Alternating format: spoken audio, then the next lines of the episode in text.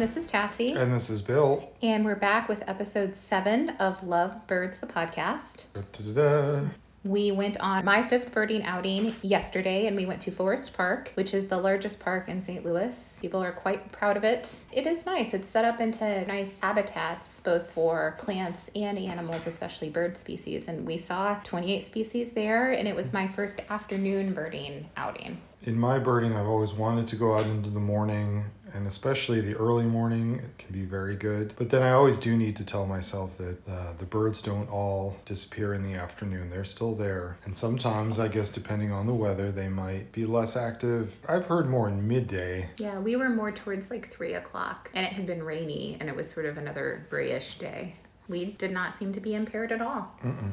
Do we have any updates from the backyard? The dark eyed juncos which are cute little winter birds. are gone. They, in the past week or two, have dwindled down from there being six to eight in the backyard every single day to zero now. So they've gone back to Canada for the summer where they will breed. And speaking of Canada, I feel like there have been tons of white throated sparrows singing. So another species that is in our backyard um, is the white-throated sparrow, the O sweet Canada, Canada, Canada bird. Mm-hmm. They also seem to be preparing to leave and go back to Canada, but they still remain, or at least a pair in our backyard. We did have a listener write in and ask us to talk about hummingbirds, and I don't think we've seen any, but I wanted to include this in the backyard segment. Some of my bird nerd websites across Missouri have reported that in the past week they have seen their first hummingbirds, but I think that people have only seen the vanguard hummingbird. Mm-hmm. I believe they're all males at this point. The males come first. These are only the sort of single birds, and they're just sort of the front of the charge of the hummingbirds. And so I do think in the next few weeks, people are going to start seeing quite a few more of them. But if someone wants to attract hummingbirds, what can they do? You want to attract them to your yard, it's as simple as putting up a hummingbird feeder, keeping it clean. Mm-hmm. Because it's sugar water, right? Mhm. That's what's in a hummingbird. It doesn't have to be red, which I think is a common myth. Although, if it is red, that's fine too. Mhm. They're not discouraged by red food coloring. And I've seen you both make the solution with the powder and buy the solution in a jug.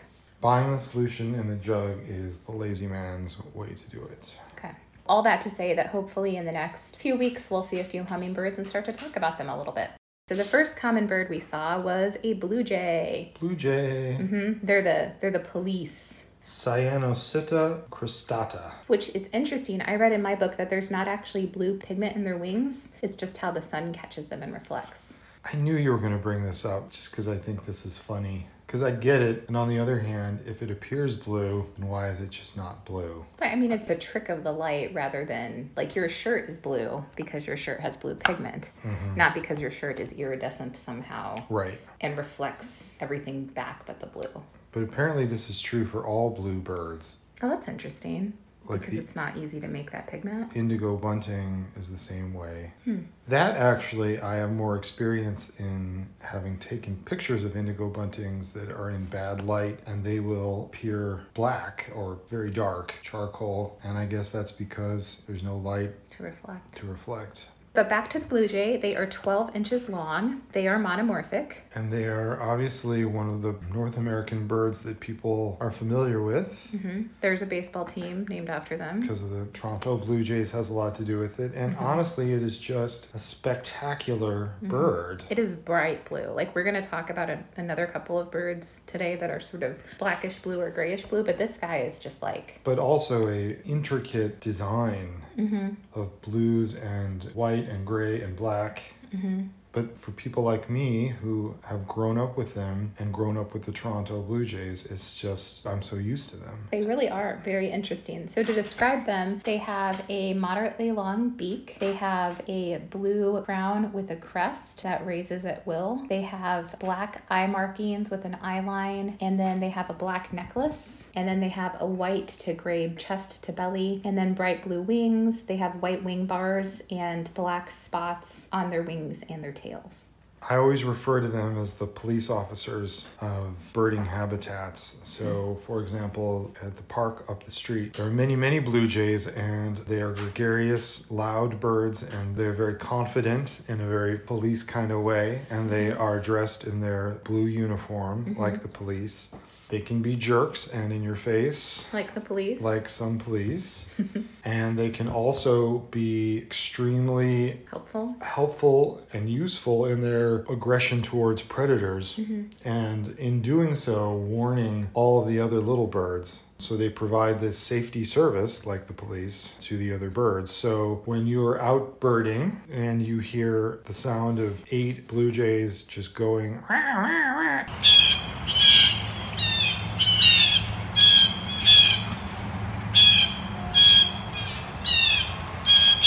you can be pretty sure that there is a predator of some kind, often another bird, so a hawk or an owl. Mm-hmm. But then sometimes they will scream like a hawk to get their way and to chase away little birds. They're bright, they are corvids, like crows and ravens and jays and magpies. Corvids are very, very smart birds in general. I I feel like maybe I've already told this story, but one of the blue jays that comes to the feeder in the backyard, before he gets to the feeder, they do a pretty good imitation of a Cooper's hawk call. As a reminder, Cooper's hawk being the kind of hawk that eats songbirds. Mm-hmm. The blue jay does the Cooper's hawk song, the little birds fly away, and then the blue jay just sort of Nom nom nom nom for nom. convenience sake has mm-hmm. the feeder all to itself mm-hmm. like a cop at a donut shop. Bill doesn't want to say anything. I don't think you're the only one who thinks of them as the police because my little Birds of Missouri field guide had it's called the Alarm of the Forest. So, do we have anything else to say about the blue jay? we will put a link to a website mm. that we enjoy Yep. called Lesley the bird nerd Mhm. And she is a woman in Canada. in uh, newfoundland mm-hmm. who has befriended many jays blue jays mm-hmm. Like they come and get peanuts out of her hand. well and she's also learned to tell all the individuals apart mm-hmm. at a glance the main couple is blue and sweet girl so if that sounds up your alley check out Lesley the bird nerd Yes. So to go on to the second common bird that we saw, the ruby crowned kinglet. And so this is a very small bird, especially compared to the blue jay. It is four inches long. It is a bird that we see during migration. Mm-hmm. So it's here just kind of passing through. It's an interesting little bird. Its name comes from a combination of king because it has a crown, which we'll get to in a second, and let because it's small. They are largely greenish gray. They have two white wing bars. Some I feel like they're little patches of yellow in the wings and the tails, but maybe it's more of a yellowish green. They have a white eye ring, and then the cool thing is that they have this little hidden crown that's rubyish. When they're not ticked off or being aggressive, you can just see a little dot of it on the males. But when they are, they puff it up a little bit and it's much easier to see. Yeah, when the male is excited, mm-hmm. I think it can be positive or negative excitement. He will show his ruby crown. So these birds are just adorable. They're really cute. and they're very friendly in the sense that they're definitely flitty. They move quickly. It's very hard to get a picture of one. Where are they looking for insects? They are looking for insects, but at the same time, they're not flitty regarding me. Mm-hmm. So they're not super afraid of me, so they will let you get fairly close to them. And we did mention that the males have the ruby crowns, females don't, so they are slightly dimorphic, Dimorphic. in that way. Not dysmorphic like a yellowed thick toenail. Sorry, I know, Ugh. I know. Ruby crowned kinglet, Regulus calendula. Mm-hmm. I also have it has a pendulous sac nest, so sort of like a hummingbird nest. Well, that's interesting because I have no idea because they don't nest here, so I never, I've Oh, never seen one. Okay, but it said it in my book, so I mm-hmm. just thought I'd Well, no, that. it's a cool, a cool little fact. cool fact. And I think that's it about the ruby crowned. There is a golden crown kinglet, mm-hmm. which has a nearly always visible golden part of its crown that, and then has a little rubyish inside it. Mm-hmm. So it would be understandable to make a mistake between those two, I think. Okay, going to our exciting spotting. The first one there is the belted kingfisher, which I was exciting to see because I think this guy is really dramatic. Oh, yeah. This is a super cool bird. So the belted kingfisher is 13 inches long, so a little bit bigger even than the blue jay. And this is this the biggest bird we've talked about so far? The coot is 13 to 16 inches, so this is guy is almost as big as a water bird because isn't he kind of a shorebird?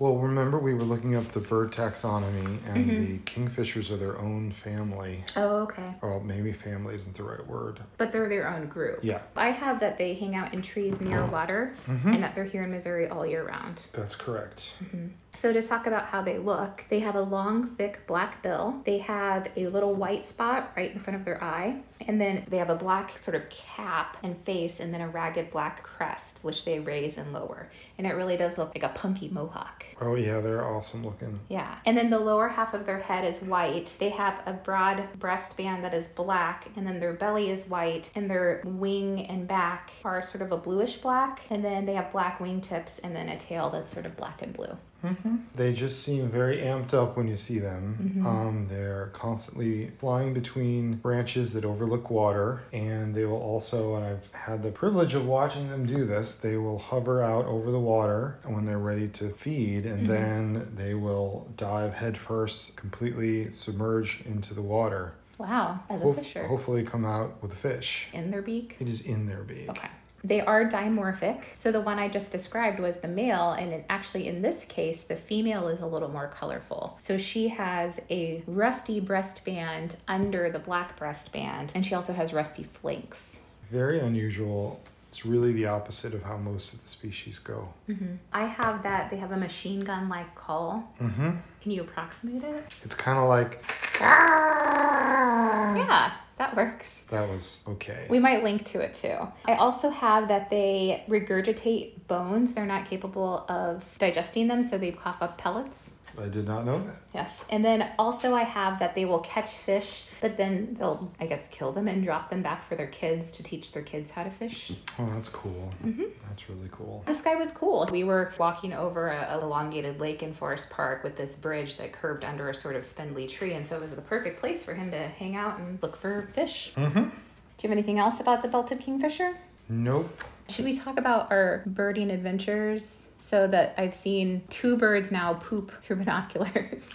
because, so one of them was a robin, it ended up being, but he was very puffed up. So it was like a borb. And so I thought he was something different. And so I was looking, but I guess he was kind of puffed up because he was trying to poop. So then I'm watching this puffed up bird that's backlit poop. And then I waited for him to calm down, and then he was a robin. And it was very disappointing that I spent all that time to watch a robin poop. And then I also saw, wasn't it a Carolina wren I saw poop? Mm-hmm. Yeah, it's just a fact of birding life, apparently. Well, you said you felt the robin was trying to poop, and I don't believe that either of them have any control over it. Well, that's but why was he puffed up? Because it was He had- chilly, he- He, had other stuff going on, and then it just leaked out. Because I was looking at him because he was puffed up, and then he pooped. I just I wanted there to be some connection. How many birds have you seen poop through binoculars? Not that many, I guess. I haven't had the privilege. I feel like Bill treats birds with some reverence. You know, he has respect for them and is nice to them, and I'm more colloquial with birds. So when I see a robin, I'll say, Hey, Rob. What's up, Rob? And then I was singing a little bit to the, we're seeing more yellow rump warblers now. And there was one that I was watching through, I was seeing its other distinctive yellow markings, but I wanted to see its yellow rump. And so I was singing it a little rap song, which was, Let me see your butter butt. Let me see your Your butter butter butt." butt. And then eventually it did. So I really think it was listening to me Mhm. and felt validated by my rapping at it. But that's something Bill would never do. so I ask him if I cramp his style, and he says no. He Oh. says that it is fun to bird with me, Hmm? but we'll see if that continues. To continue on, the blue gray gnatcatcher is where we got the title of this episode, which is Natty Light. Natty light. Natty light because it's the gnat catcher and it's a small bird, so it's light. So this guy is just here for the summer. That's right. Okay, so just got back. just got back, four to five inches in length. Polioptila caerulea. Okay. Then this one also, I guess, wouldn't have any blue pigment in its feathers. That's a great question because it is it like its name. It is very blue gray. So this is certainly not, Mm-hmm. Not a the bright bird as brilliant as a blue jay or Mhm. an indigo bunting. I used the slate color when I colored it in my little journal here. Very good. Yes. It is overall blue toned. It has a blue head. I would say it's overall gray toned. Okay. So blue gray toned. Okay. On its head, its back, its wings, and then it has blackish tail and sort of edges of its wings. It has a white eye ring and sort of this little like eyebrow, or am I wrong? It absolutely does. And our bird friend Kevin has been trying for a long time now to get a picture of one where if you get it at the right angle, it will really look like it is very angry at you. Yeah, my, my drawing kind of made it look angry, Mm-hmm. but it was not the impression I got of the bird. No, that's true. They seem pretty cheerful. It hangs out way up in trees from what I was seeing. Mm-hmm. And I have that it has a thin, wheezy, noted song. It does. Like, species